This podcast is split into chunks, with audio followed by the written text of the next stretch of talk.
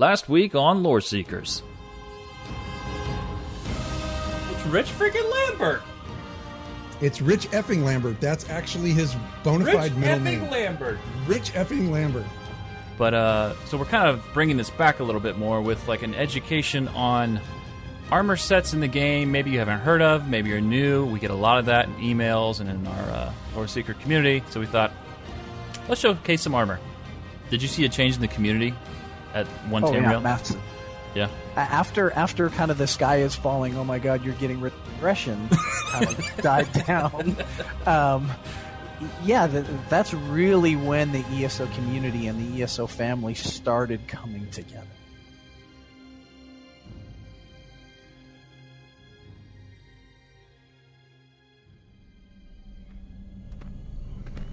Hail, traveler. Be wary in these lands, for the skies overhead darken with the shadows of dragon's wings. The undercrofts overflow with the rise of the dead. There is danger afoot across the whole of Elsewhere. Do you venture to brave these wilds? Then come inside, rest your well-travelled feet, and order up around. Share your tales with two of Tamriel's finest storytellers. Here they are now, the Lore Seekers, Jibs and Cash. Ooh, yeah. oh. Take a load off. Oh, this is good yeah. to be back, man. This, it is good. This, this is like the favorite part of the week right here. This is it. A week, a week is too long. I agree, man. Honestly. I mean, I, I know you and I get to talk yeah. throughout the week, yeah. but a week is too long for us to be able to talk about E S O with the peeps. Agreed. Agreed, one hundred percent. You know what I do, miss? The barmaid. What can Here I get you, boys? Uh, you know what? I'm liking this whole thing where you order for me, because I just get to sit back and not have to jack with it, so... Wow. What are you... That's creepy A F, but I will order for you. You just, I'll tell you what, I'm not going to order for you. I'm going to order a drink, okay. and then you can choose to get the same. Okay. All right. That way we don't get any strange looks. Not okay. that there's anything wrong with that. Okay. Just saying. Full okay. disclosure. I'm just being lazy. Ma'am, I'm going to have a four-eye grog. Oh, uh, okay, you're done. Um, I will take a... Give me a... Give me a... Give me a pale ale. Give me one of those. Give the lady a four-eye grog. Give the lady a four-eye grog. That's so right sweet and freaking tastic. What's up, man? How you been, dude? I'm good, man. Had a yeah? great week. Yeah?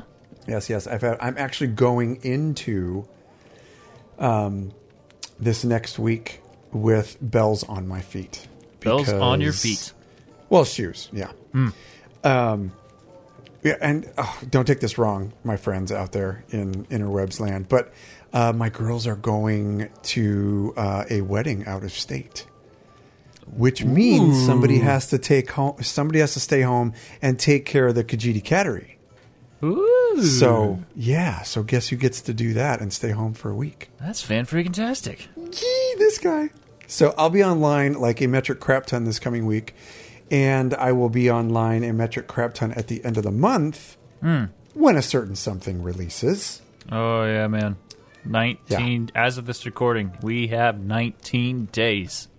Yes. If you listen on Friday, you've got what, seventeen? Yeah. Woo. Yeah. It's going to be a good time. I did I did I had a very very eventful week though. Do you want to hear about it? Sure. Wrote a song about it. Want to hear it? Here it go. Okay. So, we did an impromptu run of Veteran Depths of Malatar the other night. Remember I was telling you how I wanted to run it? Like yeah. super bad? Yeah. Yeah. So we went, and I have to give a giant shout-out to Cinda Twin from Lore Seekers Guild and her fabulous husband, um, who was Heelsies for us, and Shoe Swapper, and uh, John, Esotech from our guild. We ran through it at certain times, and, and at one point, Cinda had to go to bed. I felt so bad for her. She was just, like, running on fumes. So she had to go to bed. Her hubby stuck it out, and we finished after about... probably three hours, I think it took us. Wow. We finished Vet Depths of Malatar, and my Khajiit um, sent the Lore Seeker. Singe, the Lore Seeker, mm-hmm. now has the glowy skin. He looks super mm. awesome. So Jealous. on top of that, yeah, I was so stoked to do that. And it is, oh my God, so challenging in that dungeon. And we didn't hit hard mode at the very end, thank God. But um, very challenging dungeon. And it renewed my love for this game. Again, like it doesn't do it every day, but... Yeah, you know, um, I, I don't think there's a week where it doesn't, you know? I know. I know. But this week it was in particularly strong feelings for my love for E S O because it's challenging. It challenges me every single day, harder on some days. I didn't think we were going to get through it, and we just stuck it out and got through it. So I was really stoked on that. I want to drag you through there super bad and watch oh, you melt. Oh, man, I want to finish it. I want to finish it so bad. I got a, I got a healer that's ready to go through this. I just... Uh, I, yeah. I just haven't made it through it yet. Yeah, it was it was awesome. Uh, on top of that, I ran dungeons all week long. Mm-hmm. Um, R N G gods suck. I think we mentioned it last week in the presence of greatness with yeah. Rich Lambert, yeah. and he just laughed. He just laughed. Yeah. He did like the uh, is it Smedley? Like the Smedley laugh? Like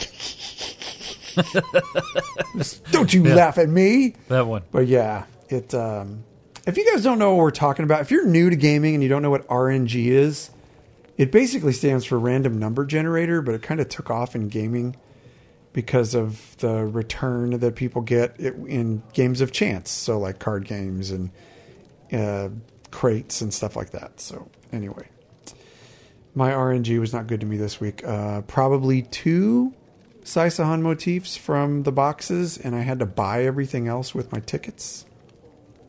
But yeah, I'm right there I'm with you. I'm not complaining. I'm right there with you.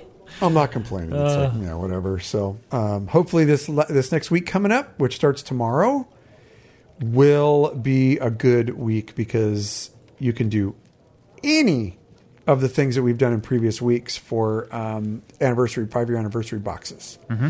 So don't forget, tonight before you log out, actually it's too late because tonight, will be tomorrow. So anyway, what I'm saying is I did all my writs today and then I just didn't turn them in. So I'll be able to turn them in tomorrow morning and get credit for them for the event. Fantastic. Yeah. I've got uh, three characters queued up, ready to turn in writs for tomorrow. So um... all three? Oh my gosh. So lazy. You need more, you need more characters. Well, thanks for asking me about my day. Uh, yeah! My week was good. It was real good. I had a good time. Times were had. What'd you do? I know what you did. I talk to you every damn day. I know. You know exactly what I did. Uh, so this past week, um, been working a lot on my thief, my Khajiit thief. Uh, that's been fun, interesting. Nice. Diving into uh, the uh, ledger main um, skill line pretty heavily. And uh, getting into Abah's Landing. Found a good route in Abah's Landing for uh, chest runs.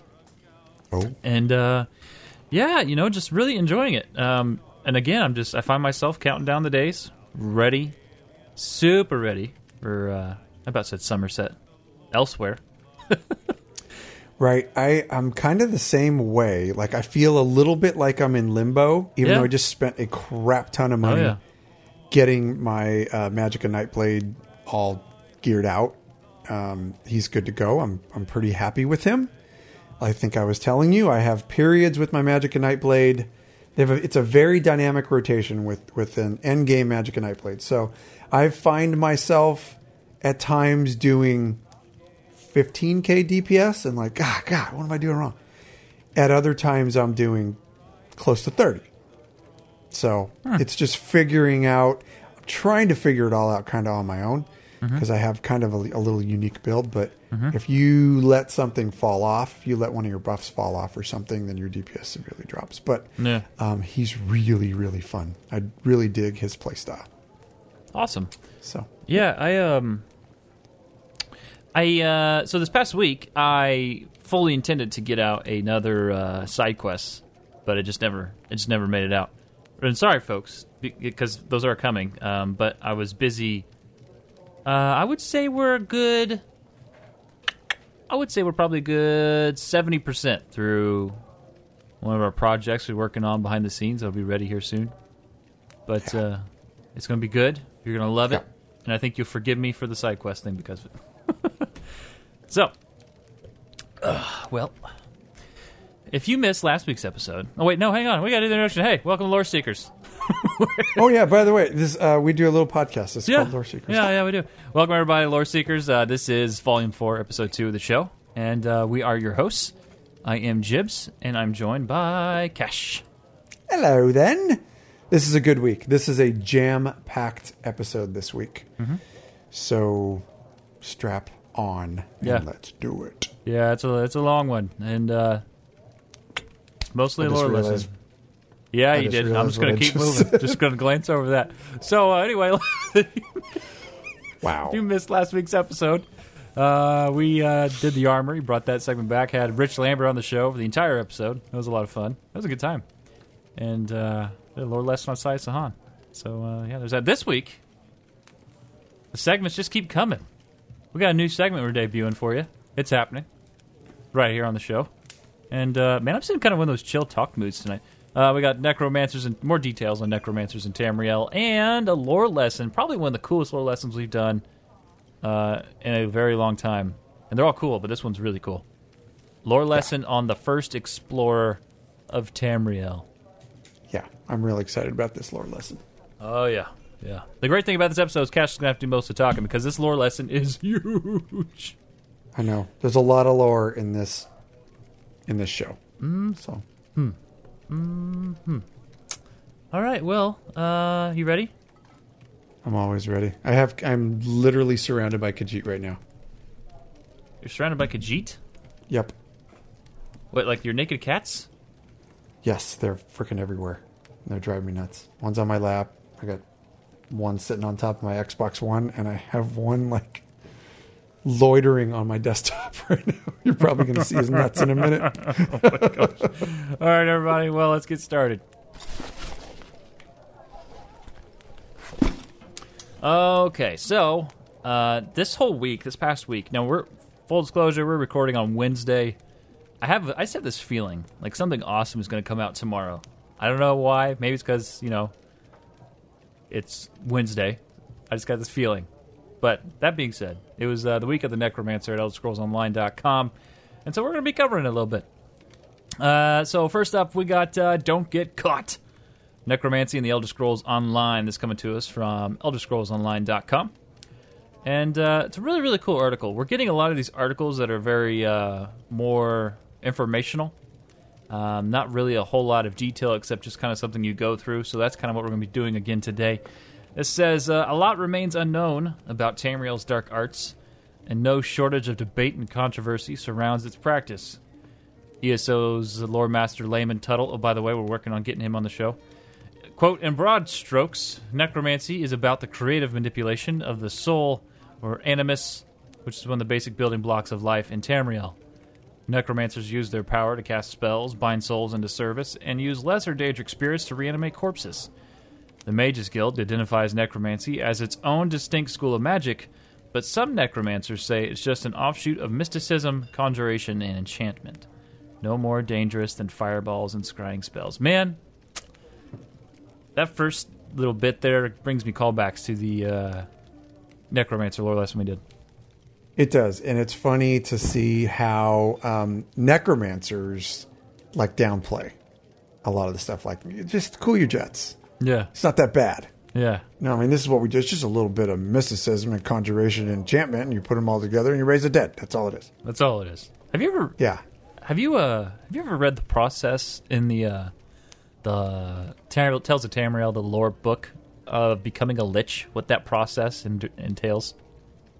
I think I read that as part of my research for the lore lesson, but refresh my memory, and now you have sparked my interest in reading it again. You, you should seriously go read that. I went and read that the other day before I did a, the side quest on Necromancers, and holy crap.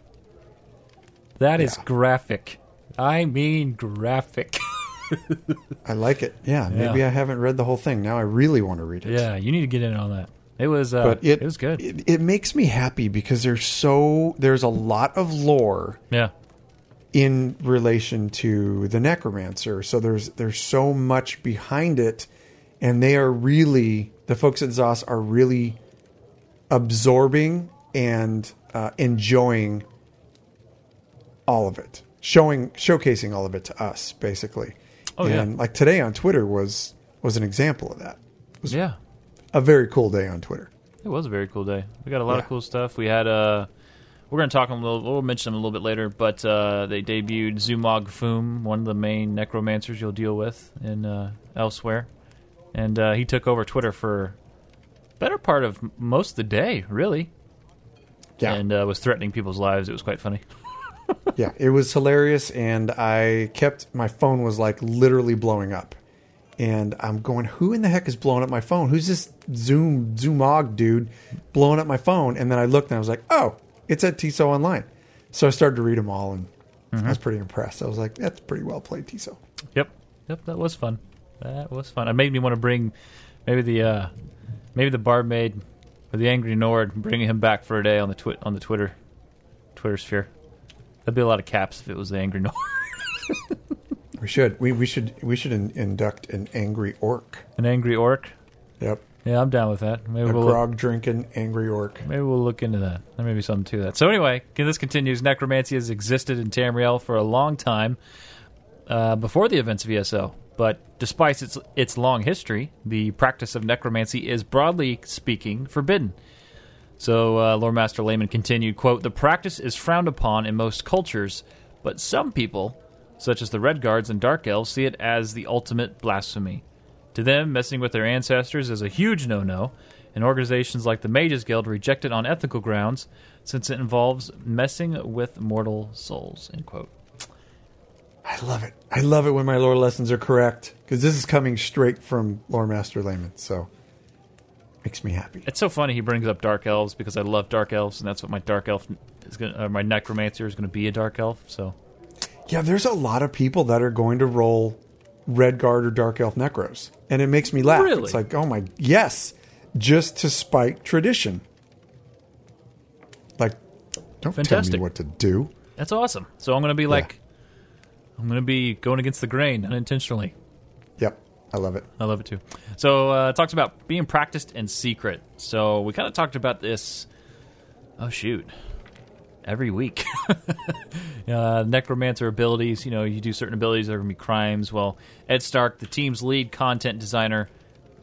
Did you just put Ned Stark? Yes.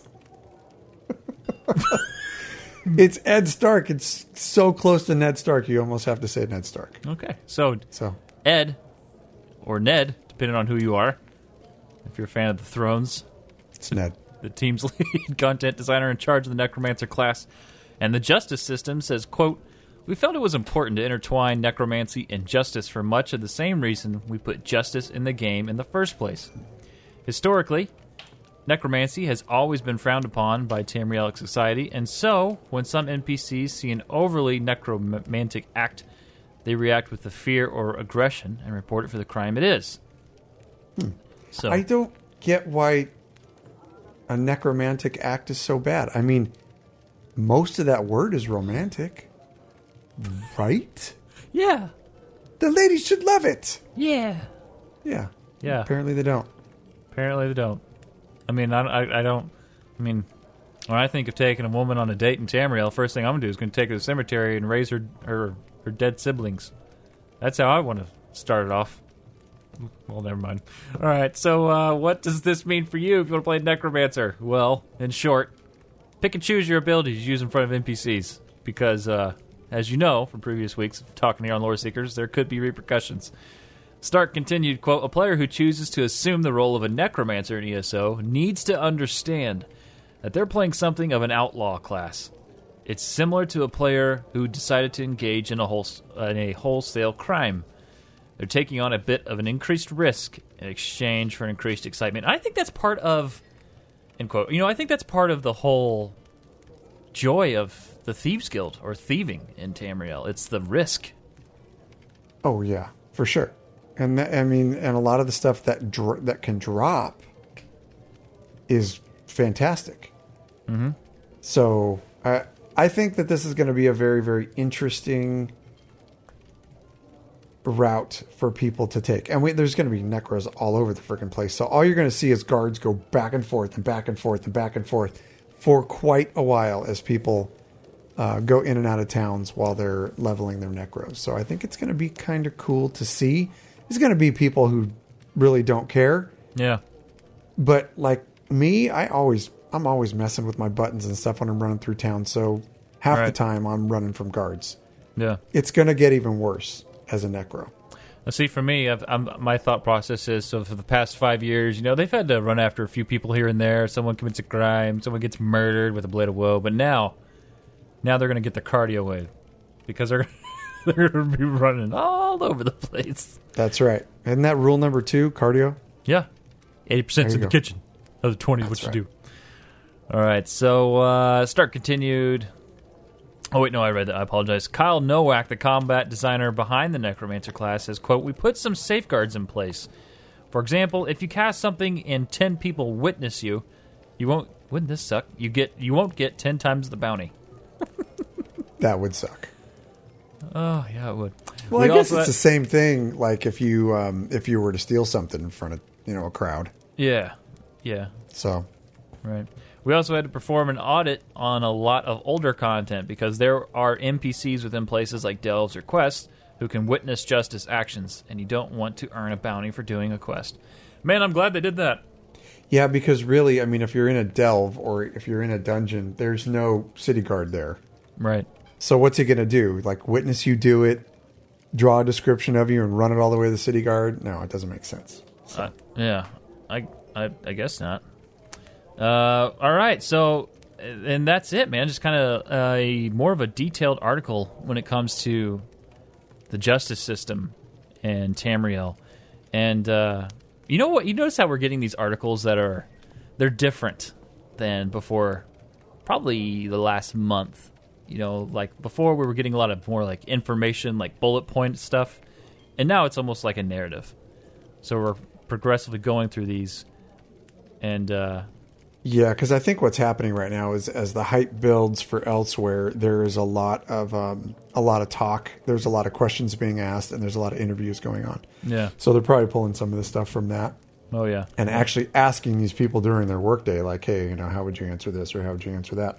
Right. And then they release it in an article, and I think it's a great idea because it gives us kind of an inside look to, number one, how the class is shaping up, number two, how the class was designed, and number three, how it's going to feel for us to play the class. Right. So, I agree. yeah. Yeah, I agree. I'm excited. Like, I, I just, I mean, if you've listened to Lore Seekers for any amount of time, you know this is the class. This is the class that we've right. been longing to play. And this will be probably one of the best Witches Festivals ever in the history of, of oh. this game. Because oh, yeah. it's going to be sinister. For the first time, we have every reason to be the most evil character possible, and it and you get that could vibe. A, what could be a nice necromancer? Man, I never got time for that. I mean, I want right. to, I want to kill them all and raise them again, make it my army. Hey, you know what I'm excited about? What are you excited about?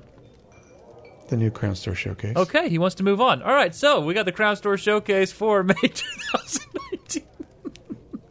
Uh, now we got a lot That's of stuff. That's a nice here. way to say shut up. We got a lot of stuff here on the Crown Store Showcase for May.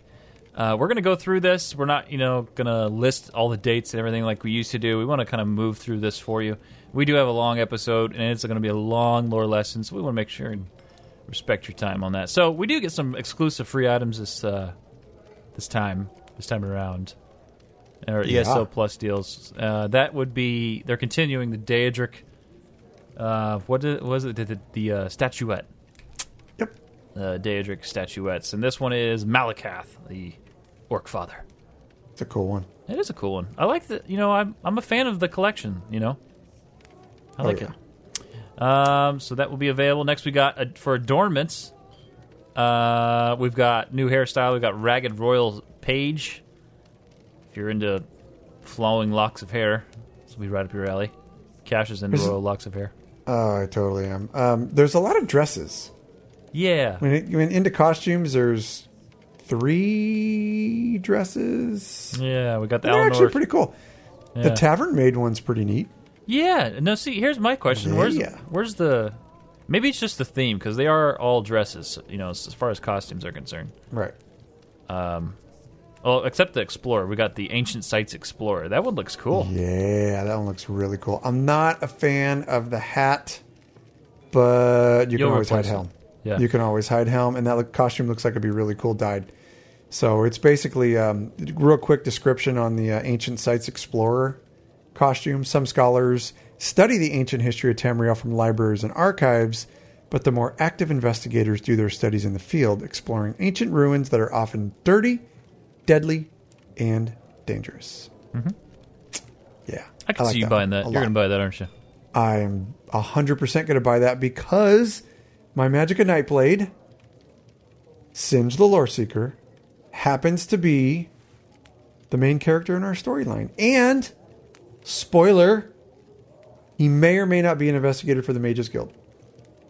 So this will go perfect f- with him. Okay. Yeah. There you go. I know which one you're going to get. You're going to get Magnifica Sundas wear. Hey, man, you leave whatever terrible dress I pick out of this. That is terrible. Oh, God. Does that even match? No. Okay, so she's wearing a blue skirt, uh, a red, white top with, that's trimmed in gold, uh, with an almost orange-hued hat. It's supposed to be you, red. I, but did you just say that red, white, and blue don't match? That is a little communist of you to you. say that.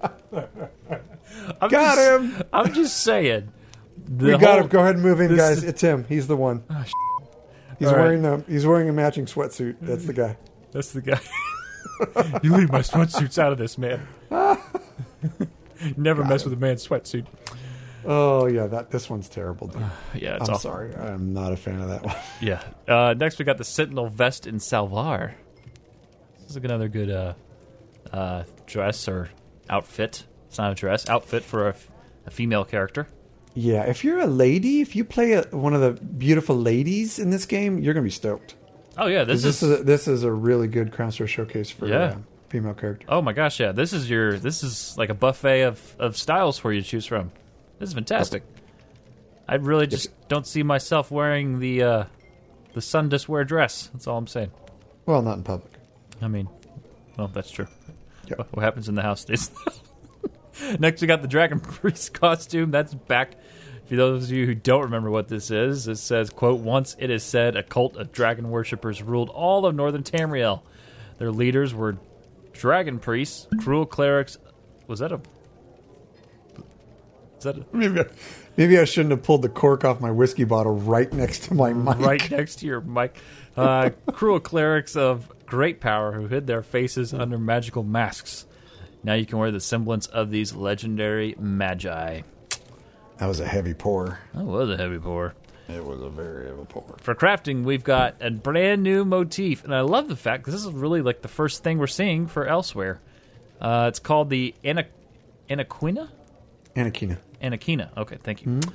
Anaquina martial traditions in north in the north date back to the time of Darlak Bray, and and though nowadays they no longer employ his savage methods, the golden beast had a truly Khajiit sense of style in arms and armor, though used to learn the An- Anaquina crafting style. That's pretty cool looking.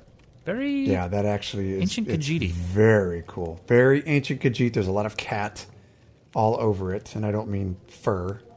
Um, it's just a very ornate looking set. You can definitely tell that they took some style, mm-hmm. uh, maybe some uh, some inspiration from even their their homes, because their homes yeah. have a little bit of like uh, Eastern Orient or uh, Thai mm-hmm. to them, even a, maybe a little bit of Indian reference. Mm-hmm. Um, If you're if you're thinking from you know mod, the modern world's perspective, yeah. But if you look at like if you look at the shoulder pieces and the swirlies and the colors, it's very Khajiit, which is designed after the Eastern culture in our modern world. So, sorry about that geography lesson and the whole bit, and it was so long, it was very painful. The only part that makes me laugh is the fact that they have all this armor on, and they're wearing thongs. What? Yeah, I actually, I'm not a thong wearer. I call them failure flops because if the crap hits the fan and you have to run in your flip flops, you're going to fail. So I call them failure flops. But anyway, I, it makes me laugh that they have all this stuff on and they're wearing failure flops. So. Oh, you meant their shoes. Okay. Yeah. I'm with what you. Were you thinking? I'm with oh you God. Now. I'm, the Midwest is such a dismal place, isn't I'm it? With- you guys don't have these things there? Man, we're coming off Jeez. cold weather, and I'm like, not even thinking sandals. I'm like... Oh, my word. Whew. All right, so Outfit Styles continues with the Elder Scrolls Artifact Sinweaver. Now, this is really cool and has such a callback to Oblivion, Elder Scrolls three Oblivion.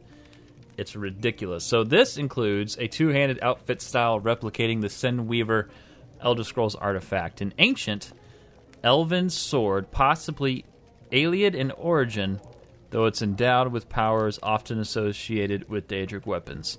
Okay, so... Oh, by the way, this cannot be dyed. This legitimately looks like the elven sword on the back of the box art for Oblivion.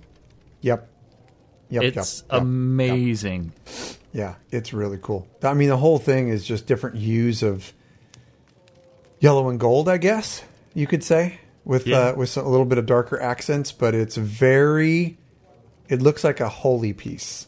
Yeah, yeah. Not with holes in it. I mean, like divine. Yeah, yeah. If you want to get a real it's good awesome. glimpse of it, just uh, or an idea of what it looks like, Google uh, Elder Scrolls Oblivion box art, and you'll you'll it's it's uh, kind of an updated version of it. I love that, man. I loved that sword. I loved that sword. I'm so happy to see something that looks, you know, similar in aspect here. Right. Next on the docket is probably this is my all-time favorite baddie. And E S O, I love the model of these guys. If you go in my house, if you walk inside, actually go inside the house, instead of see the nasty Necromancer bits outside, you're going to... What's that look? I was just going to say, don't go into his house. It's a trap. No. It's one hundred percent a trap. Come on inside. I got Come some Come on inside. Jesus Christ. Got some pop- Well, anyway, it's the Night Flame arms pack. I'm a huge fan of the Night Flames in uh, Elder Scrolls Online. I love the way they look, and this looks awesome. Like I, I just, you know, it. Google Night Flame because I don't. It's a huge, just Daedric baddie, and he looks awesome. Huge horns, just ultimate evil kind of thing. The Night Flame arms pack will be available on all platforms for a limited time from May twenty-ninth to June twenty-sixth. During the same time period, the Night Flame mask style page will have a chance to drop from the final boss in the Vet Elden Hollow two dungeon, and the Night Flame shoulder style page will have a chance to drop from Maj El... I always butcher that. Maj El Ragath's Undaunted chest. I'm not going to lie to you. I am literally setting that picture as my background right now. Is that not cool? It is such a great... Screenshot. They are so they are so cool looking. You see them um, in uh, White Gold Tower as you're going up to fight wow. uh, the final boss. I love, yeah. I love, love, love, and he also City of uh, Ash too, I believe. But uh, anyway, so yeah, check that out. This stuff looks good, man. This looks so good. Uh, you're furn- gonna like the next one. Oh yeah, for furniture we got Forge Lord's Great Works Furnishing Bundle. Cash, you want to read the uh, the quote there for him? Yep. Oh, do I have to do it in character? Please don't. Okay, perfect.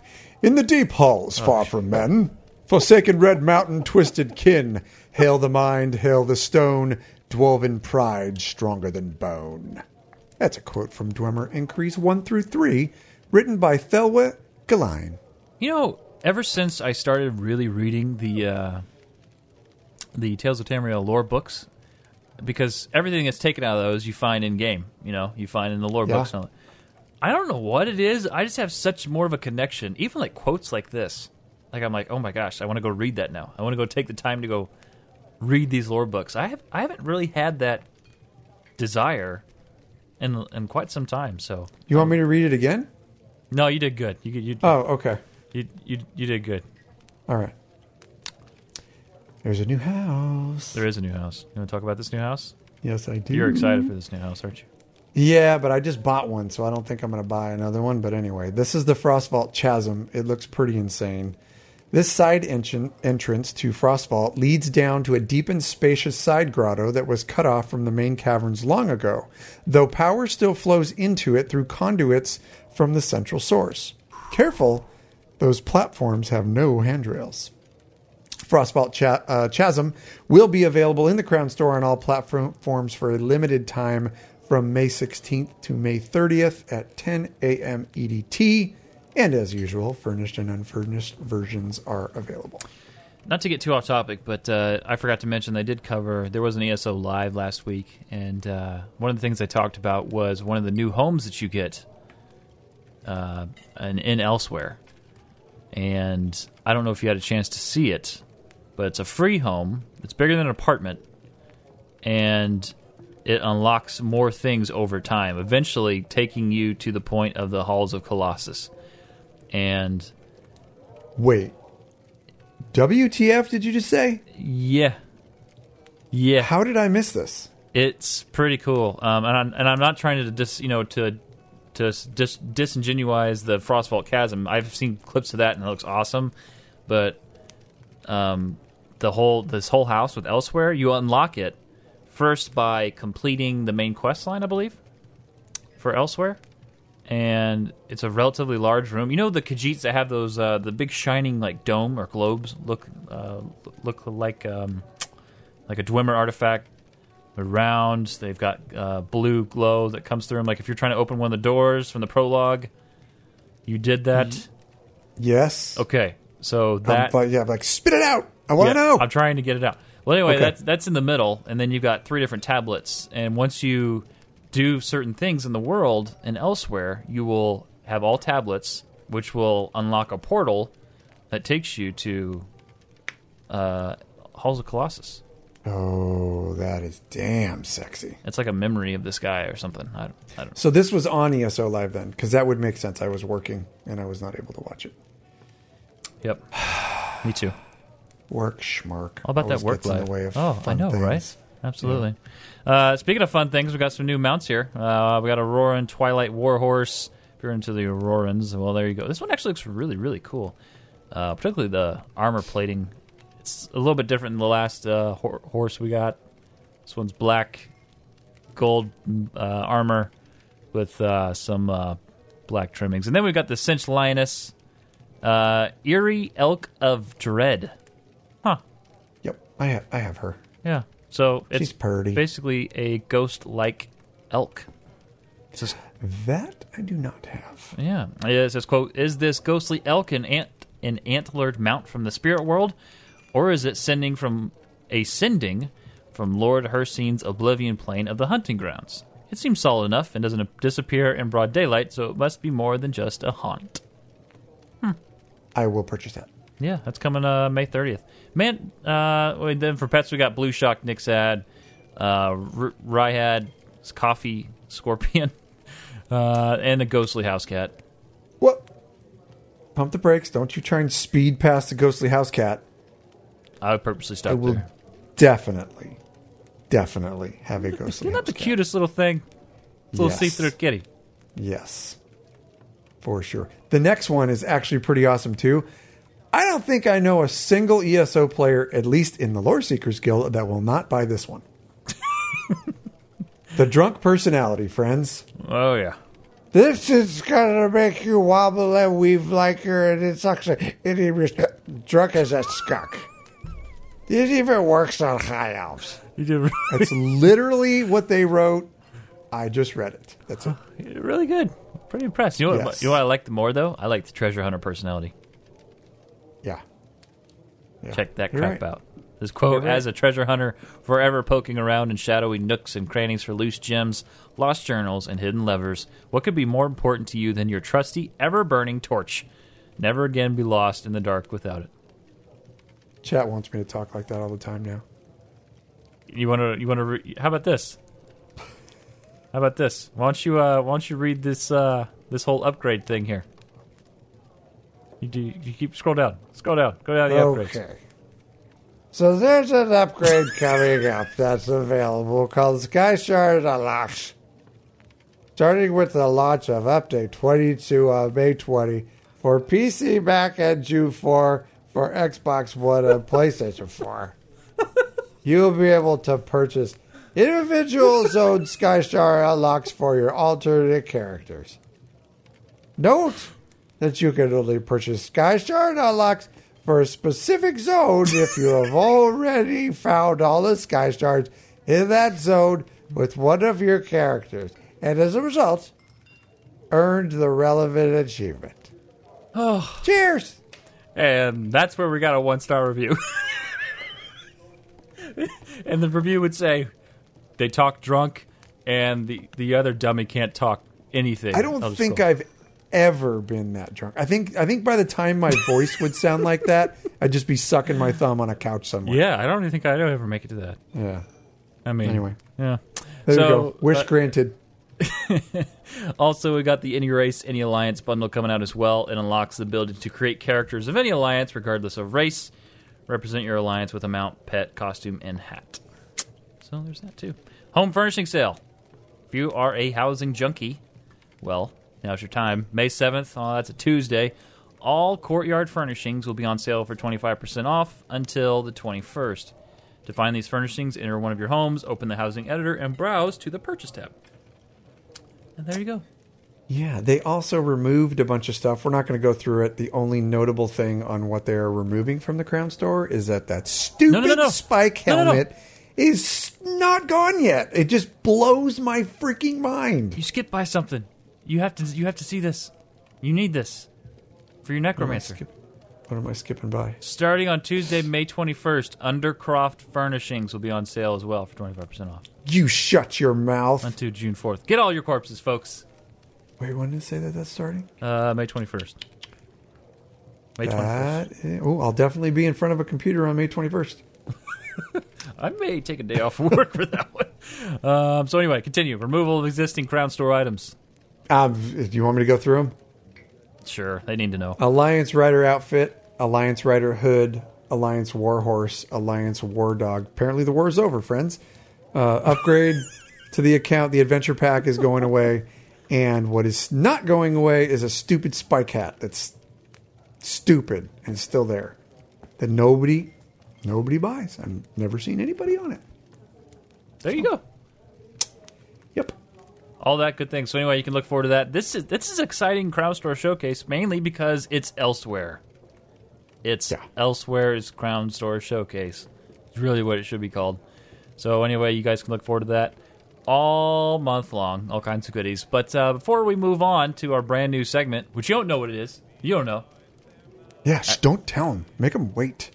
You don't know. There are chats ornery tonight. Chat is on here. Look at them. They're all kinds of spicy. By the way, we're, twi- we're streaming live at uh, twitch.tv slash Lore Seekers Podcast. So if you're if you want to come for the live show, be sure and follow us on Twitter at Lore Seekers Cast. We'll let you know when we're uh, when we're going to do one. And you can come enjoy the show. Uh, but before we move on, I'm just going to say this. I'm not going to read the whole thing, but we did have an article called Meet the Character Zumog Foom. Now, this one really caught our attention, mainly because this orc is a necromancer. I'm just going to read the caption, and then I'm not going to spoil anything. I'm going to let you go and read it, enjoy it for yourself. It says, quote, "Of all the usurper queen's lieutenants, none are as sinister, are as sinister, excuse me, as the orc necromancer known as Zumog Foom. Uncover the secrets behind this Lord of the Dark Arts in our latest Meet the Character." Whew. Good Lord. Yeah. You know what that uh, solidifies for me? Eh.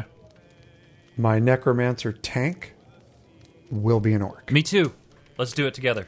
Yay! Ringamara. Do we just become best friends? Yep. We'll do karate in the garage? Yep. Oh, all right, friends. Well, we want to know what you think. Like us. You like us. Well, we hope you like us. If you like the if you like the news, I'm all over the place today. I'm sorry. I've been on the struggle bus. I have not been sleeping well. Full disclosure. Uh, we want to know what you think. Call us seven six five, three eight two, six nine six one. You can call us, or you can email us, loreseekerspodcast at gmail dot com. I swear I haven't been drinking. It's be, you, you're not getting any sleep because I text you late at night. You need to stop sending me those Khajiit feet pictures. I go, hey, are you sleeping? You guys. Hey, hey, what are you doing? What are you, two a.m. I'm sleeping, you S O B! My favorite's when we get pinged at two a.m. I'm like, I'm, oh, yeah. I'm sleeping. What do you want from me at two a.m.? I totally do. And you know what's funny? If it wakes me up, I check it. Sometimes I may answer it. You're a better man than I. I'm a you're, night owl. You're a better man than I. All right, folks. So it's time for a brand new segment, and I'm going to let Cash take the lead on this one. Yeah, so we have been brainstorming about some, about different ways to bring you some content um, in relation to what you're doing in the game and still tie it into what we're doing. So you may remember our Dungeons for Dummies mm-hmm. uh, segment that was, it was kind of short-lived. Um, Jibs and I like to dabble in stuff. If we test it out and we hate it, we scrap it like immediately. So we may come and say, oh, we have a brand new blah, blah. And then we don't like it and then it's gone. Yeah. Um, the armory segment we did like though, because we're covering armor sets in the game. And we think that that, that it helps people, especially when we cover ones that like we really like or are really popular for the meta, then hey, we may talk a little bit more. We may talk them up a little bit, especially if we've tried them. But what we wanted to add to that, to both the Dungeons for Dummies theory and the armory, was lore. And the reason being is because lately everybody's been doing tons and tons of dungeons. And when you get into these dungeons, for the most part, if you're using Dungeon Finder, it is damn near impossible to be able to take the quest, yep. read through the quest text, yep. enjoy the story, and get through the dungeon. Because all everybody wants to do, especially if you're if you're in a pickup group, all anybody wants to do is blast through the story or yeah. blast through the dungeon. That's it. They just want to get done. They want to get their increased X P and then they're done. They want to move on with the game. Mm-hmm. So what we're going to do is we're bringing you a brand new series that we're going to try, mm-hmm. see if it works. Welcome to the jungle. But it's called the Dungeon Lore Series. And this Dungeon Lore Series is going to talk about each dungeon, mm-hmm. the things that you're going to see in the dungeon, where it's located, what the actual quest is about in the dungeon. Yeah. And then we're going to cover the monsters you're going to encounter and the armor sets that are available inside said dungeon. Yep. So we figured that why not start it off simple, simple pie. We're going to start at the top of the list and start working down. And like I said, we may only get to five and go, this segment sucks, and be done with it. So we're really looking uh, to you for feedback. Yeah. So if you like it, then, you know, hit us up on Twitter, mm-hmm. send us a voicemail, send us an email, let us know that you like it, because the more likes we get on this stuff, that's what fuels us to continue with certain content. Yeah. I mean, I would rather, we're we're pretty much of the mindset when it comes to Lore Seekers that we'd rather put a bunch of irons in the fire and see which one really sticks. And if like something doesn't work, it doesn't work. We'd rather try it. No, exactly. It doesn't work than never not try it at all. And as far as the armor sets are concerned, don't worry. Nothing, as far as the armory is concerned, what we will do is just keep all the dungeon sets out of the armory, and we'll talk about them here on the Dungeon Lore Series. And really, this uh, this uh, to kind of go further on what Cash is talking about, this segment is all about pretty much incorporating things from Dungeons for Dummies, the parts that we did like, you know, that did seem to work, or seem to fit well, into this with a focus on the lore, because it's o- it's an obvious problem, especially for new players. I really I feel really bad for them. They're going for, to a brand new dungeon. There's a quest there that you want to grab, but then you can't enjoy the experience. Well, we're kind of here to do that for you. So hopefully this helps. Right, right. And um, speaking of new players, we are we're really interested in doing a lot more things for new players coming up. So this is kind of just part of it. I think the only thing right now that's keeping us from doing, you know, more stuff is all these events. Oh my I mean, gosh. Jibs and I were talking Dude. about it a little bit earlier today. Um, there's just one event after another, after another, after another. And in a way, it's kind of brilliant for Zos to be doing this because it is keeping people engaged in this game like there is no other. Um, but there is a little bit of fatigue. I need a breather. Going on out there. I need a breather. We all need a breather. Like, I love this stuff too, but I need, right. just give me like two weeks. Let me breathe for a minute. Let me not have any events. They're awesome, Zos. I love yeah. the events. Yeah. But it's just, I need a breath. You know what's funny though is, and this is how fickle gamers are. I know. You can have a game out there that doesn't have an event schedule at all. And the players are like, we want more things to do and not enough stuff to do. And now we have all these things to do. It's like complete freaking overload. This, uh, here's something this week, and here's something next week, here's something next week. and we're complaining about it. I know, and this is I, I. It makes me laugh. I know, as a gamer to know that, but I'm sorry. I, I just I need. A here's break. The reason why. Here's I get what you're saying, Jibs. Here's the reason why we're having this fatigue. I want a quest. Yes. There's so many quests that I haven't done. There's so much story in this game that I haven't gotten to. I don't want to put it off anymore. You know what I mean? To to go run dungeons and try and get a try and get a, a gear set. I love getting the gear sets, and I'm a completionist in that regard. I want that stuff, so I will do that before I quest. But the other night, I forced myself to go. I wanted to go get the Telvanni um, personality. Right. I haven't didn't get it on my account yet. Yeah. So I went the other night, and I um, got off Discord. And I just zoned out, and I turned the music all the way up, and I turned the voices all the way up, and I quested for like three hours and got through the the quest line in Morrowind where you get the Telvanni personality. That's and awesome. I had a blast. I was like, I missed this. So yeah. Anyway, yeah. Well, it's, it's to go ahead, bud. No, I was just to, to reiterate, like, I think also if the R N G would be a little bit better on this five week event, the fatigue wouldn't be as bad.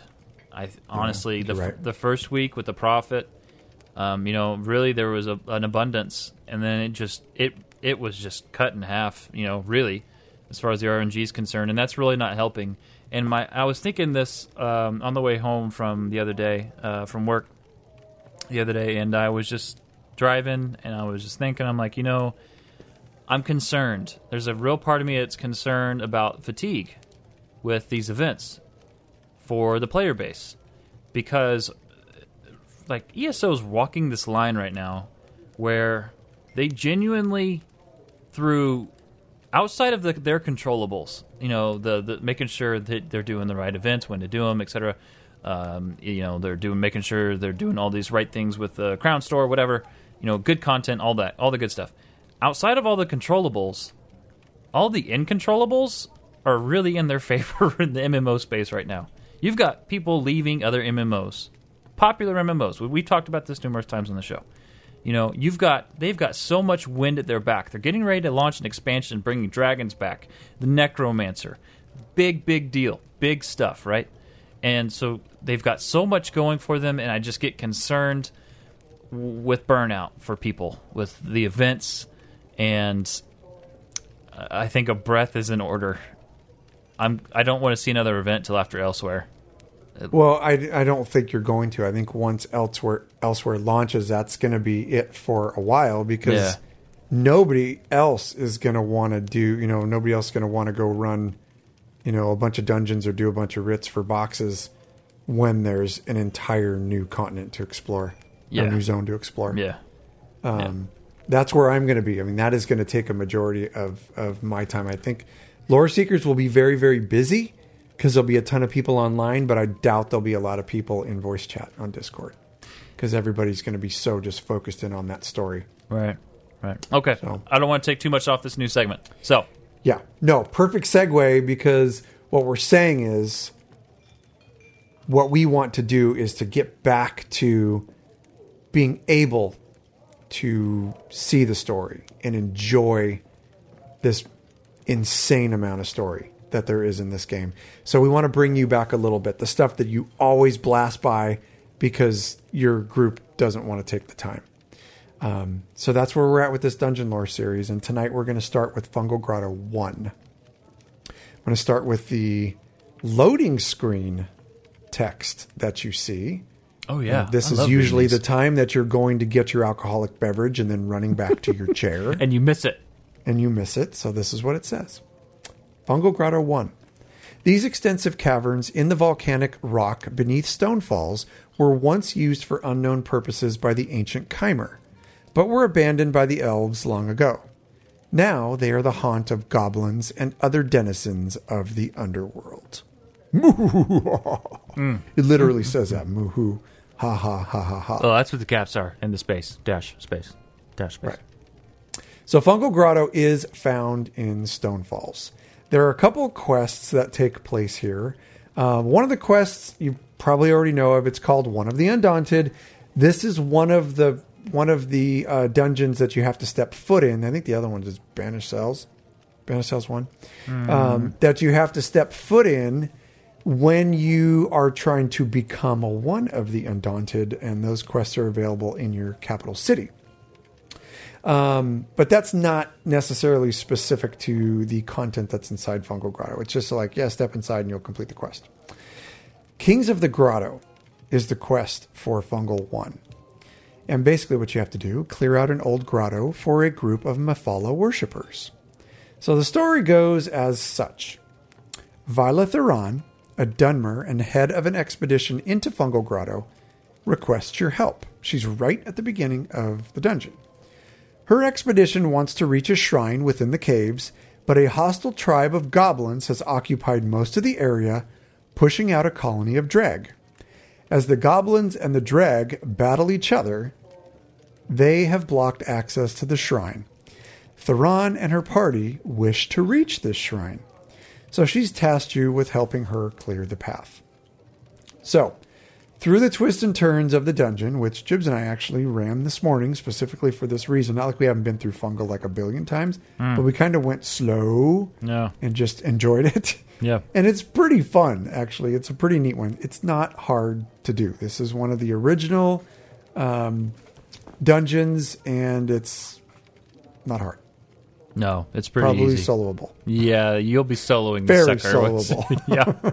yeah. Anyway, the, the uh, baddies you're going to run into in there are Murkwater Goblins, Dreg, Mud Crabs, and Durzog. There's some mini-bosses in there. You're going to run into Tazcad the Packmaster. We're not going to go over mechanics. Um, that's not our, our aim here. It, I, we think if we start getting into mechanics, it gets a little bit too specific, and then everybody's going to be like, ah, fast forward, fast forward. So uh, the mini-boss is Tazcad the Packmaster. He's a goblin hunter. Broodbirther, a large dreg, and Clatterclaw, Clatterclaw, a giant crab. Mm-hmm. And then um, we're going to talk about some gear sets. Yeah, we are. Uh, do you want the main bosses too? War Chief, Ozaze. Oh, yeah. I almost forgot. Yeah, go for it. Uh, the, the Goblin Leader, and then Crag. I always say Crag because it reminds me of Guts from uh, Nickelodeon in the nineties.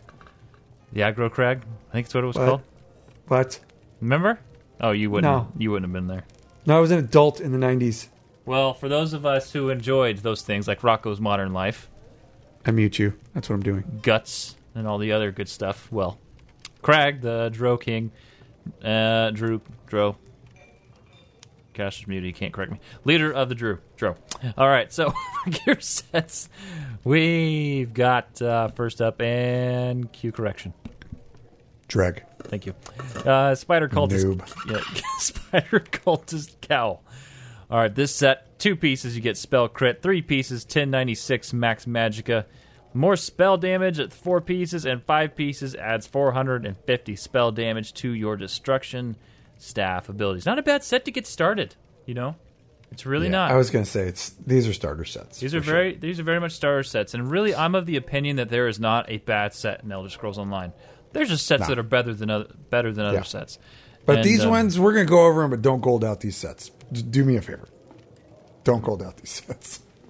There you go. So, may, I mean, besides the Monster Helm. If you're into the Monster Helm, we'll get to it. But. Right. Next is Viper Sting. This is for the medium armor. You're going to get uh, eight hundred thirty-three weapon crit, uh, ten ninety-six max stam, and eight hundred thirty-three weapon crit. And then five pieces. When you deal damage with a melee attack, you deal an additional sixty-four hundred, up to sixty-four hundred, poison damage over four seconds. This effect can occur every four seconds. Again, good starter set. Yeah, Nothing wrong with this set. If you're starting out, you want to get a set going for you, get some of those bonuses, this is a good thing to consider. Next, you've got uh, Dreg Kingslayer. This is the heavy armor piece. Uh, you're going to get one hundred twenty-nine weapon damage, another one hundred twenty-nine weapon damage, eight hundred thirty-three weapon crit. And then at five items, you gain major brutality at all times, increasing your weapon damage by twenty percent.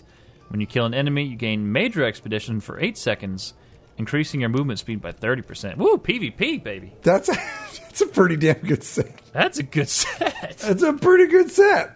Dude, yeah. yeah. Major man. brutality at all times, weapon damage increased by twenty percent. Yeah. That's, that's a pretty big deal. Anytime I see major brutality in a five-piece... At the five-piece level on a set, I'm like, all right, you have my attention. Like, this, right. is, this is good stuff. Uh, the monster helm, we've got, uh, this is Krag's, uh, adds up to fourteen hundred physical pin at one item. At two items, when, when you have, when you deal damage, you have a ten percent chance to spawn drag limbs that create shockwaves in front of you, dealing up to thirteen hundred physical damage every four, zero point four seconds for one point two seconds. That's zero point four seconds for one point two seconds. In case you weren't confused. This effect can occur once every three seconds. I'm not a fan of that monster set, but I like the heavy armor set.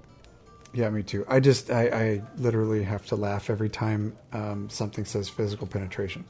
Okay. Fun fact. So. Oh, I get to say fun fact. Fun fact. That's how he does it. Uh, once you clear the way for Vila, Vila Theran, she's a dark elf, and good lord, she's beautiful. And her expedition, she reveals herself as a member of the spider cult and turns hostile towards you and your party, demanding you leave immediately. Uh, the spider cult are worshippers of Mephala, the spider queen, and the story continues in Fungal Grotto two. But Wait. not tonight. That's right. Not tonight. And that's it. That's it. Hopefully, yeah. you know, uh, first off, Cash was the brains behind uh, most of this on this new segment. And uh, we hope you enjoyed it. Really what I want to hear is feedback from you all um, as far as what you'd like to see in it. If you like it, if you don't like it. We're always going to be trying new things here on the show, but ultimately, we want to know what you think.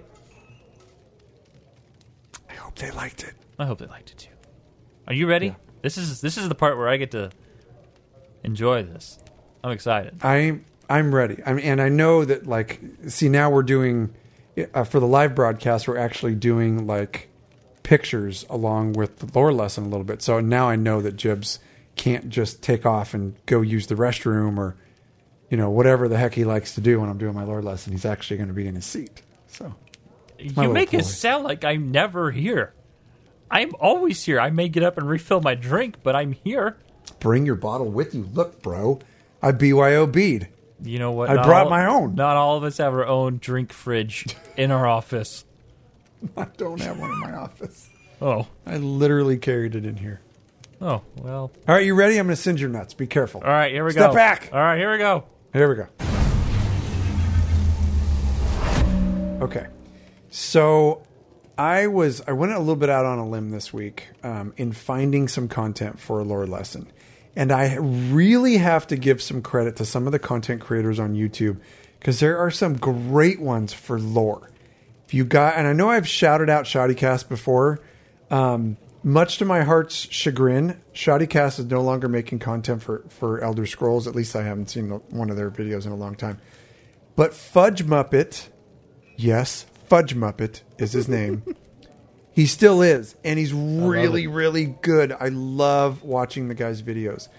So he brought up, um, he actually did a video on Topal the Pilot, um, or Topal the Pilot. Topal the Pilot is... the literally like one of the first explorers to discover Tamriel and, uh, you know, from the outside in. And I'm going to talk about him today. And, and the more I got into it, it's a long lore lesson, but the more I got into it, the more stoked I got because this was an amazing journey that this gentleman went on. So let's get started. Throughout the history of Tamriel, many notable explorers and heroes have made their mark. Many of them have made such an impact, they've been recorded into the lore books that you find scattered across the land. But one in particular, one explorer in particular, made it possible. Back in the Merethic era, Topal the Pilot, the first explorer, set out on an adventure that would pave the way for millions to follow. Topal the Pilot was also known as Torval the Pilot. He was the earliest known Aldmer explorer of Tamriel. Notice that, that I said Aldmer, not Altmer. Mm-hmm. Aldmer were the were some of the very, very first inhabitants, especially in the Somerset regions, uh, coming, traveling from the um, the land of Aldmeris. Top, uh, Topal's ship, the Niben, was among three other exploration ships that set sail from the Somerset I- Islands or Somerset Isles in search of new lands, including Old Elnafeh. Old Elnafeh they were supposed to find. And you'll remember that Old Elnafeh is another name for Aldmeris, which is the original homeland of the Aldmer.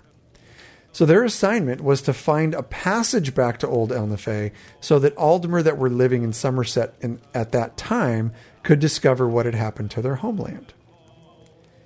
So needing a source of guidance for the seaward expeditions, very strange crystalline balls unearthed at ancient Aldmer shipwrecks and docks were utilized by each of the three ships. The mysterious artifacts puzzled archaeologists for years until they discovered the crystalline balls had a tendency to rotate on their own axis in a specific direction. So the relics seemed to be attuned to a particular line of power, and the pilots of each ship, and call them captains, I call them pilots, mm-hmm. used one of the relics to point their ship in the direction it indicated. So of the three ships, the first ship, that name of the ship is unknown. It was never recorded, or at least to where it was discovered. But that ship sailed northwest toward Thras and Yokuda. Now, we've already talked about Thras. It's the home of the Slode. And Yokuda is the ancient homeland of the, of the um, Yokudan people, which then became the Red Guard. The second ship was manned by pilot Ilio, and it was called the Pasquiniel. That sailed south from Somerset toward Piandania, which you know is the home of the Sea Elves. Topal the Pilot, aboard the Niben, and his northeastern pointing waystone set sail on the Abatian Sea and landed on the mainland of Tamriel. So a little fun fact here. We're going to talk about the um, the second ship in the exploration feat, the Pasquiniel. They left Somerset Isles and they were never heard from again. Many scholars assume that the ship was either lost at sea or destroyed at the hands of the Sea Elves, the Piandanians.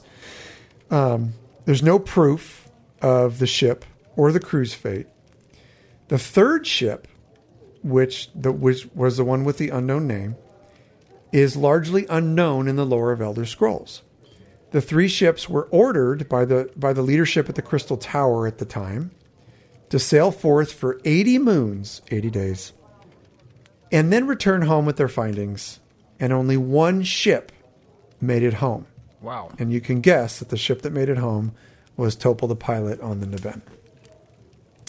So you can kind of see there's a lot of hooks that kind of get you with this lore lesson. It is incredible. So just buckle up. Buckle Got the right up, yeah. term this time. Buckle up. Because this is a good one. So following his orders, Topal the Pilot sailed into the bay region now known as Iliac Bay, and he made first landfall after two months of sailing somewhere close to Anticlear, which is in the region of High Rock. Um, another fun fact. If you look, this is very interesting. If you look, and if you're, if you're uh, in our live lore lesson right now on Twitch, then you can see the map. If you look at a modern map of Tamriel, it would seem that Topal the Pilot, first sailing northeast from Firsthold, which is in Oradon, it's one of the two or one of the islands of the Somerset Isles. He's sailing northeast from Firsthold. So at a modern map of Tamriel, it would look like he would have had to travel more north or northwesterly in order to reach High Rock. But if you look at an older map of Tamriel, specifically maps from Elder Scrolls Arena, it shows the land masses in different locations, with High Rock and where he landed being directly to the northeast, the direct the direction he was said to have traveled in. So I don't really know what happened here between the two maps, but a modern map shows that he would have been way off. Like right. he would have he would have ran into like Rahad or Stros Mackay traveling northeast from Firsthold. But the older maps show a little bit more uh, intricately the correct direction that he actually landed. And it shows him landing right in the bay in between Hammerfell and High Rock. So it's a little bit more lore friendly. Um, and like I said, I, I have no idea on the discrepancy between those maps. Huh. But we do know that Topal the Pilot reached High Rock. That's where he first landed. When he landed there, he encountered many native Orsimer, yes, orcs, in the region. It was at this point that his journals started to become fragmented, and the information on his travels was mostly lost. Additional portions of his recorded travels describe him reaching the lands of Morrowind, the Isle of Gorn, and the fetid swamps of Black Marsh, and we're going to cover those right after I take a sip of whiskey. Right after you take a sip of whiskey. Yeah, I'm going to drink some water. You carry on. Right. So, okay, next image. So, the Niben and Topal the Pilot's crew was the only ship to return to the port at Firsthold in Oradon. The ship, when they returned, was laden with gold, spices, fur, strange creatures both dead and alive. Now, Topal never did find old Elnefay, and I'm sure we would have heard about it if he had, although his stories of his travels and discoveries enchanted everybody he talked to.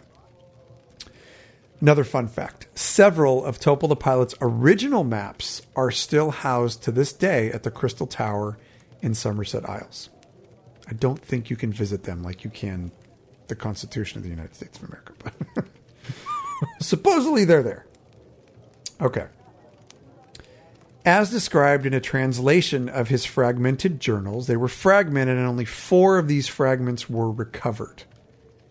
There is a book that's out there called The Father of the Niben. And the scholar, Florin Jaliil, Jaliil, Florin Jaliil, interpreted everything that he had to say and was able to pick out bits and pieces of the things that Topal put in his journal and detail his travels. Okay. So fragment one reads as such. For sixty days and nights, he sailed over crashing waves of dire intent, past whirlpools, through mist that burned like fire, until he reached the mouth of a great bay, and he landed on a sun-kissed meadow of gentle dells. That totally describes High Rock and, and the bay. As he and his men rested, there came a fearsome howl, and hideous orcs streamed forth from the murky glen, cannibal teeth clotted with gore.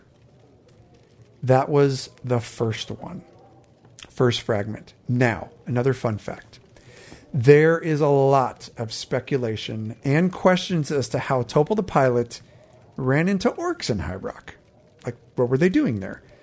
The orcs were not said to have even been born onto Tamriel until after the Aldmer had settled on the mainland. They were said to have been born as a result of a famous battle in between Trinimac and Boethia, which we've covered in a previous lore lesson. But that was at the time of Residon, which is now known as Morrowind. So there is a lot of speculation out there as well that perhaps the orcs were present and they were actually an aboriginal tribe that existed in the region long before the Aldmeri colonized Tamriel. Oh man, I love this lore. Yeah, it's good. Very, very good. Okay, so the second fragment of information from Topal the Pilot's journal depicts the events of nearly eighty months later, eighty months, where the Niben has sailed completely around the top portion of Tamriel, continues to the east, and then drops back down south where the Niben's trying to make its way home back to Somerset Isles. So imagine that trek, eighty weeks, all the way up and around, all the things I saw. So, here is the next passage. No passage westward could be found in the steely cliffs that jutted up like giant's jaws, so the Niben sailed south. As it passed, a sandy, forested island that promised sanctuary and peace, the crew cheered in joy. Then, the exultation turned to terror, as a great shadow rose from the trees on leathered wings like an unfurling cape. The great bat lizard was large as the ship, but good pilot Topal merely raised his bow and struck it in the head. Guy's a badass. As it fell, he and his bosun, or as it fell, his bosun asked, "Do you think it's dead?" And before it struck the white-bearded waves, he shot it once more in its heart to be certain. And so for another forty days and six, the Niben sailed south. Woo. Want that yeah. guy on my team. Yeah, for sure. So the way that was described is um, in this particular uh, part of his journal, they were passing parts of Morrowind. Right. Um, and many consider that great bat lizard to be a dragon. There's a lot of speculation. Oh, it was a dragon. But by most scholars' estimations in the region where it took place, it is most likely the large creature uh, that was as large as a ship was an early ancestor of the Cliff Racer. Ooh. Which makes sense because it was near Morrowind. Right. Continuing his journey south and back home to Firsthold, Topal ran into an unexpected landmass that seemed impassable. Now, if you look at a map, the map would show that on their trek south, on the eastern edge of Tamriel, they found this impassable piece of land. Well, that impassable piece of land just happened to be a large peninsula, but it freaked him out, and it freaked out the crew. They're like, what the hell do we do? Where the hell do we go? We must have made a wrong turn somewhere. So studies of modern maps of the region show that the impassable landmass Top- Topal the Pilot ran into was actually the bottom part of the eastern coast of Morrowind and into Black Marsh. It was merely the peninsula that we talked about. So they continued south, but would they have, con- if they would have continued south, they would have shot straight back to Somerset. So this was a major mistake, but it's an amazing journey that they had because of this mistake. Right. So fragment three describes what they ran into as they were coming down south and realized that they weren't going to be able to pass this huge peninsula. Mm-hmm. Fragment three. The fetid evil swamplands and their human lizards retreated to the east, and Topal and his men's hearts were greatly gladdened by the sight of diamond blue, pure sweet ocean. For three days they sailed in great cheer northwest, where Firsthold beckoned them, but the hope died in horror as land like a blocking shield rose before them. Topal the Pilot was sore wroth and consulted the three maps he had faithfully drawn to see whether best to go south where the continent must end, or take the river that snaked through the passage north. North, he cried to his sad men, north we go, north we go now, fear not the north. So up the north they went, in between Elsewhere and Murkmire, towards Cyrodiil. They took the trek north, and the, the passage they took is what's now known as the Niben River. So it's clear now that his explanation of Black Marsh, and if you look at the map that we have, you can see what I'm talking about. Mm-hmm. They made it all the way up and across the top of Tamriel, all the way south, and at the southern edge of Black Marsh, they freaked out and made a right turn. It went right back north, straight up and through Niben Bay. But this is where his journey gets amazing. It's clear that in his, in his explanation of Black Marsh that it scared the crap out of Topal the Pilot and his crew. It literally, like, it scared the crap out of him. So in this major mistake that ended up being a giant blessing for his journey, Topal the Pilot makes a decision to travel north, looking for passage back to Firsthold. The path he chose for the Niben took him up a river between the landmasses of Elsewhere, Black Marsh, and ending in the province of Cyrodiil. The river would later be named the Niben River after Topal the Pilot's ship. And then, here's fragment four. The cat demons of four legs and two. That was interesting. The cat demons of four legs and two, talking about quadrupeds and bipeds, which indicate that Sench, Sench-Rot, and all of the other two-legged species mm-hmm. of Khajiit were present at the time. Wow. Sorry, I totally just nerded out. Oh, that's awesome. Anyway, the cat demons of four legs and two ran the river's length, always keeping the boat in their green-eyed sight, hissing, spitting, and roaring with rage. But the sailors never had to brave the shores, for fruit trees welcomed them, dropping their arms down to the river's edge as if to embrace the myrrh. and the men took the fruit quickly before the cats could pounce. I thought that was pretty cool. Mm-hmm. Like they're traveling up the Niben, and they're, the boat is going along the side so that they can pick the fruit, and the cats can't get to them. Thought that was freaking hilarious. Okay, I continue. For eleven days, they traveled north until they came to a crystalline lake and eight islands surpassing beauty and peace. That's Cyrodiil. Brilliant, flightful creatures of glorious colors greeted them in Aldmeri language, making the Mer wonder until they understood they were only calling back. The word they were speaking without understanding it, and then the sailors laughed. Topal the Pilot was enchanted with the islands and the feathered men who lived there. More on that in a minute. Don't worry. Don't freak out. There the Niben stayed for a moon, and the birdmen learned how to speak their own words and with taloned feet to write. In joy for their new knowledge, they made Topal their lord, giving him their islands for the gift. Topal said he would return someday, but first he must find passage east to Firsthold, so far away. That's the end.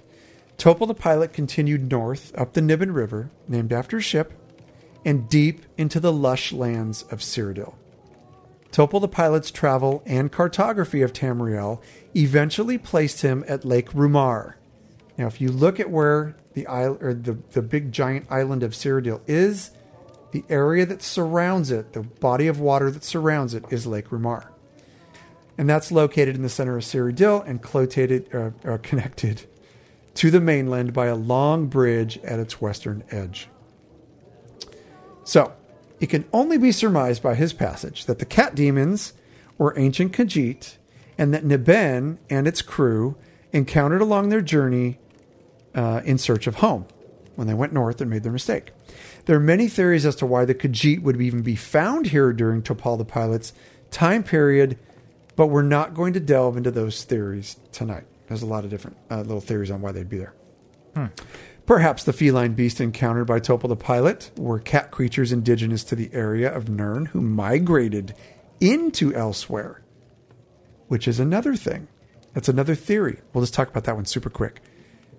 The Khajiit were said to be native of all of Tamriel until all these other races started showing up, and that's when they went to Elsewhere. Interesting. Very interesting and also very highly controversial, Jibs. Hmm. So, as my friend Jibs puts up an image of what a birdman looks like, Topal the Pilot eventually befriended the native beast folk, including the now extinct and quite mysterious birdmen.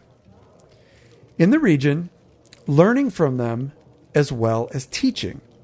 He taught them to read and write and was subsequently gifted the eight islands where the Imperial City and the White Gold Tower exist today. Topal the Pilot would then travel south toward home, realizing the mistake that he made in traveling north into the bay in the first place. So, very, very interesting. To, to uh, close up this lore lesson, in the words of the Father of the Niben, uh, written by Florin Jaliil, besides the extraordinary bird creatures of present-day Cyrodiil, we have caught glimpses of ancient orcs, ancient cliff racers, ancient Argonians, and in this fragment, ancient Khajiit. Quite a history in a few lines of simple verse, all because a man failed to find his home and took all the wrong turns to retrace his steps back. Wow. Yeah. That's one of those lore lessons. Um... First off, hats off. That wow. Um, so for those of you who don't know, if you want to ever, after listening to this audibly, and you want to go read these, Cash posts these at lore seekers podcast dot com, and they're awesome. It's exact verbatim what we talk about here. Every word is there that he says. This is one of those I'm going to go back and read. There's yeah. so much to this. And if I can, I want to maybe give credit to somebody else before I before I go. There's there's a certain amount of lore. I covered every ounce of lore that I could find on Topal the Pilot, and I'm I'm pretty darn sure that Fudge Muppet did as well. Go watch his video. It's incredible. It's amazing. that, I mean, I'm, I'm giving, I don't even know the guy. I'm giving him a giant shout because his stuff is great. It's like what I would aspire to do is at that level. Um, I mean, I just think his understanding of it is awesome. Right. So go watch Fudge Muppet if you're really interested in this particular topic. I was pressed for time when I was doing this. So I was like, okay, what, you know, what, maybe I could shorten this or shorten that. And then I went back and went, no, I'm not shortening any of this. This is way too good. And I went to watch, um, I watched his video and it brought everything back. I was, like, I was like, okay, I was right there. I was right there. I was right here. And it made me happy to do that. But I was enthralled for twenty-five minutes watching this video that he made. So if, if this topic, you know, piqued your interest, then definitely go watch it. It's the same stuff. It's all the same stuff. Right. But you'll enjoy his, uh, his take on it as well. Man, that was awesome. Good job. Good, Thanks, good job. That was awesome. Well, everybody, we hope you enjoyed this episode of Lore Seekers Podcast. And if you did, you know, I know a lot of people listen to the show through various outlets, but if you're using iTunes, what we want to do is we want uh, we want to hear from you. We want to get a review. We want to see what you think. For every five-star review, we give you all a shout-out on the show and uh, give you a little love. The first one here is from Gigi, or Gigi Superior from the U S A, says, I thought I was too late to get in on E S O and all its lore, but this podcast made it easy and fun to start at the beginning and learn my way through. I feel like I'm just chatting with friends who also have difficulties with pronunciation and maybe even learn something new right there with me. Would give it ten stars if I could. That's awesome. Thank you so much. Thank you, Gigi. Much appreciated. Really Sorry really you ruined your name. Well, you know, in true Jibs fashion. Um, thank you so much. That was very kind. Uh, Not You As Well from the U K says, this is my favorite E S O podcast. Love the co-stars, the different sections, uh, the lore, and the sound quality. I look forward to it every week. Thank you very much. Thank you, sir. Much appreciated. That's awesome. Thank you all so much. You can always leave your reviews anytime, all the time. We'll get them. We'll review them. Uh, you can call us seven six five, three eight two, six nine six one. Try to keep your, your uh, voicemails around a minute or less if you want them used on the mail courier segment, or chance to be used, excuse me. Uh, you can, then you can always email us, loreseekerspodcast at gmail dot com. You all continue. You love the email. You love that inbox. We love it too, so keep sending them. Uh, you can join our official guild. We've officially hit one thousand users on our Discord server, on the Lore Seekers Discord server. You can join by visiting loreseekerspodcast.com forward slash guild. After reading all the details about who we are and what we're about, at the very bottom, you download Discord, join the Discord server, and apply to the guild by typing slash apply in the Apply to Guild channel. You can find the show wherever podcasts are free. And don't forget to subscribe. Get your episodes automatically downloaded to your device for you. Be there and waiting as soon as they drop. Typically, they always release somewhere around nine a.m. on Friday mornings. If it's not nine a.m., uh, you can get it by probably ten, ten thirty, the very latest. So, there you go. Yeah. Follow us on Twitter. You can follow Jibs at Jibs I R L. You can follow Cash at Lore Seeker Cash, and the Cash is with a K. And most importantly, don't forget to follow the show. We're on Twitter at Lore Seekers Cash.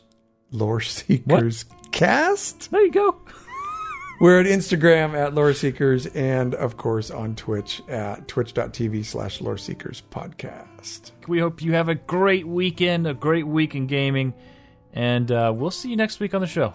Take care. Stay safe. Dilly dilly. Dilly freaking dilly.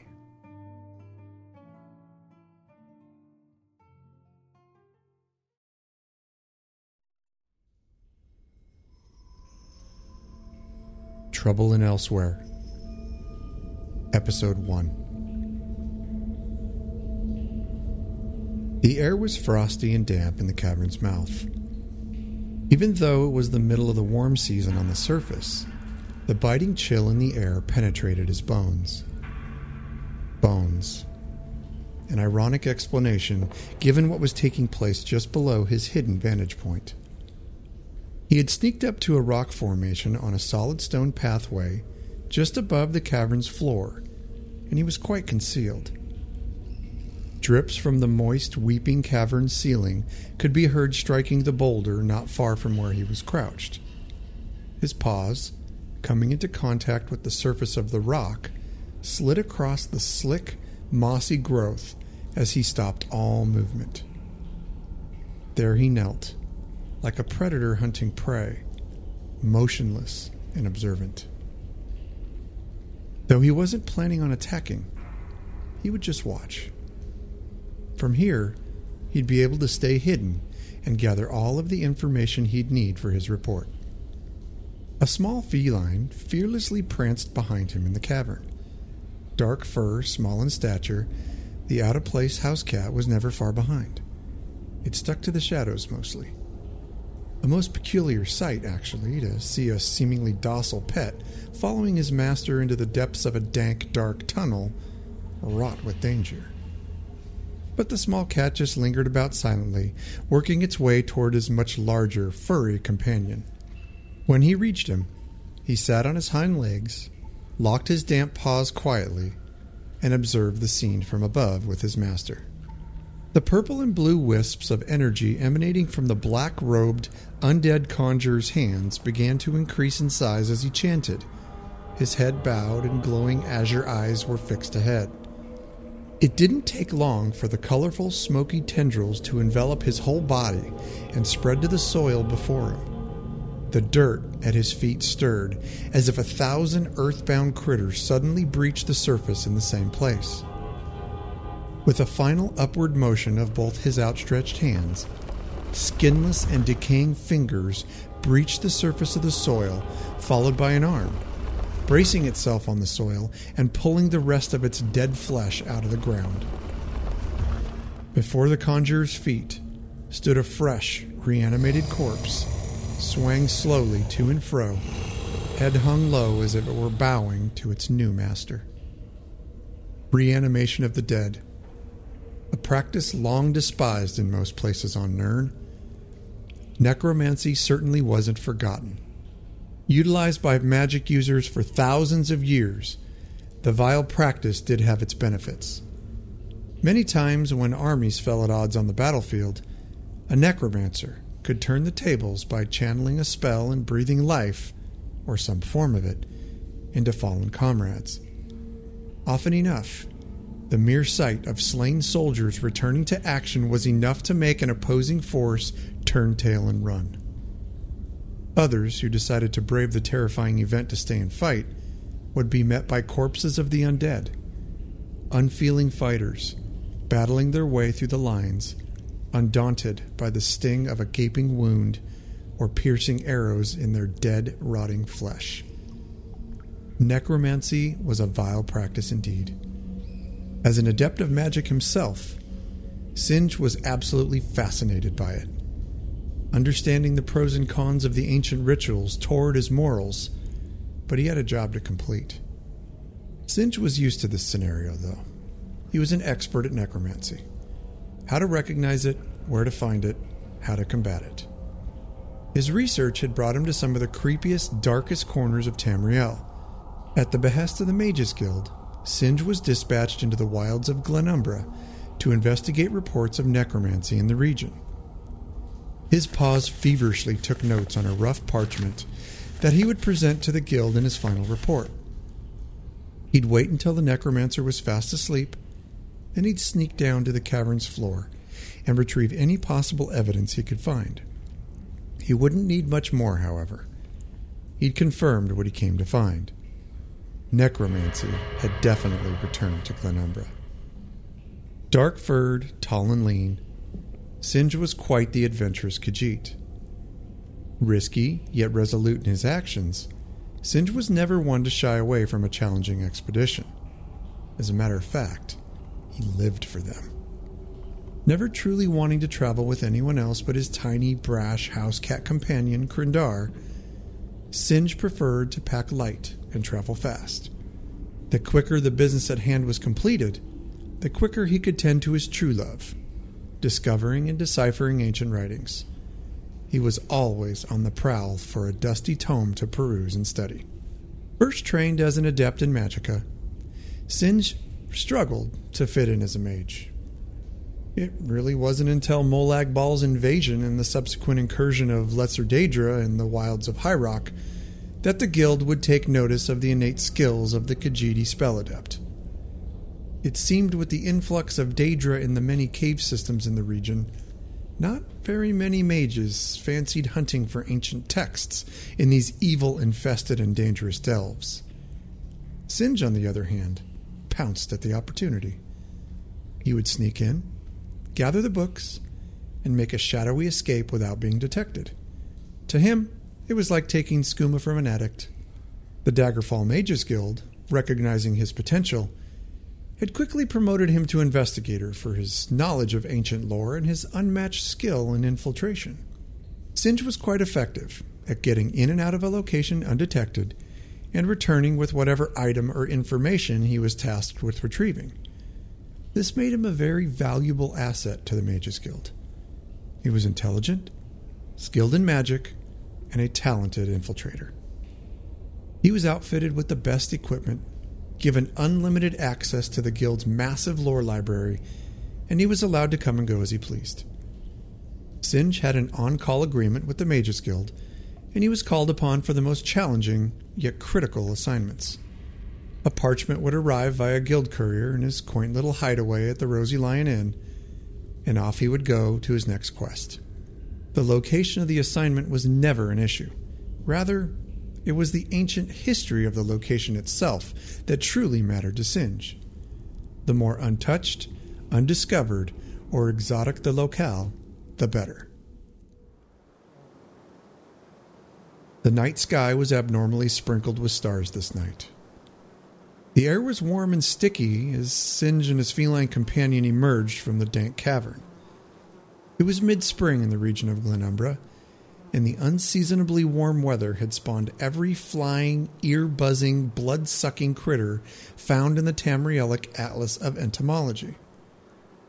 Despite the buzzing and biting that would plague their route home, all had gone as planned. Singe had waited for the necromancer to nod off, then he slithered down to his hastily built encampment to retrieve any evidence he could find. He quickly slipped the necromancer's journal, a few parchments adorned with Daedric script, and two unmarked potion bottles into his satchel, then ascended the long, narrow walkway to the surface and to the night sky. Mission complete.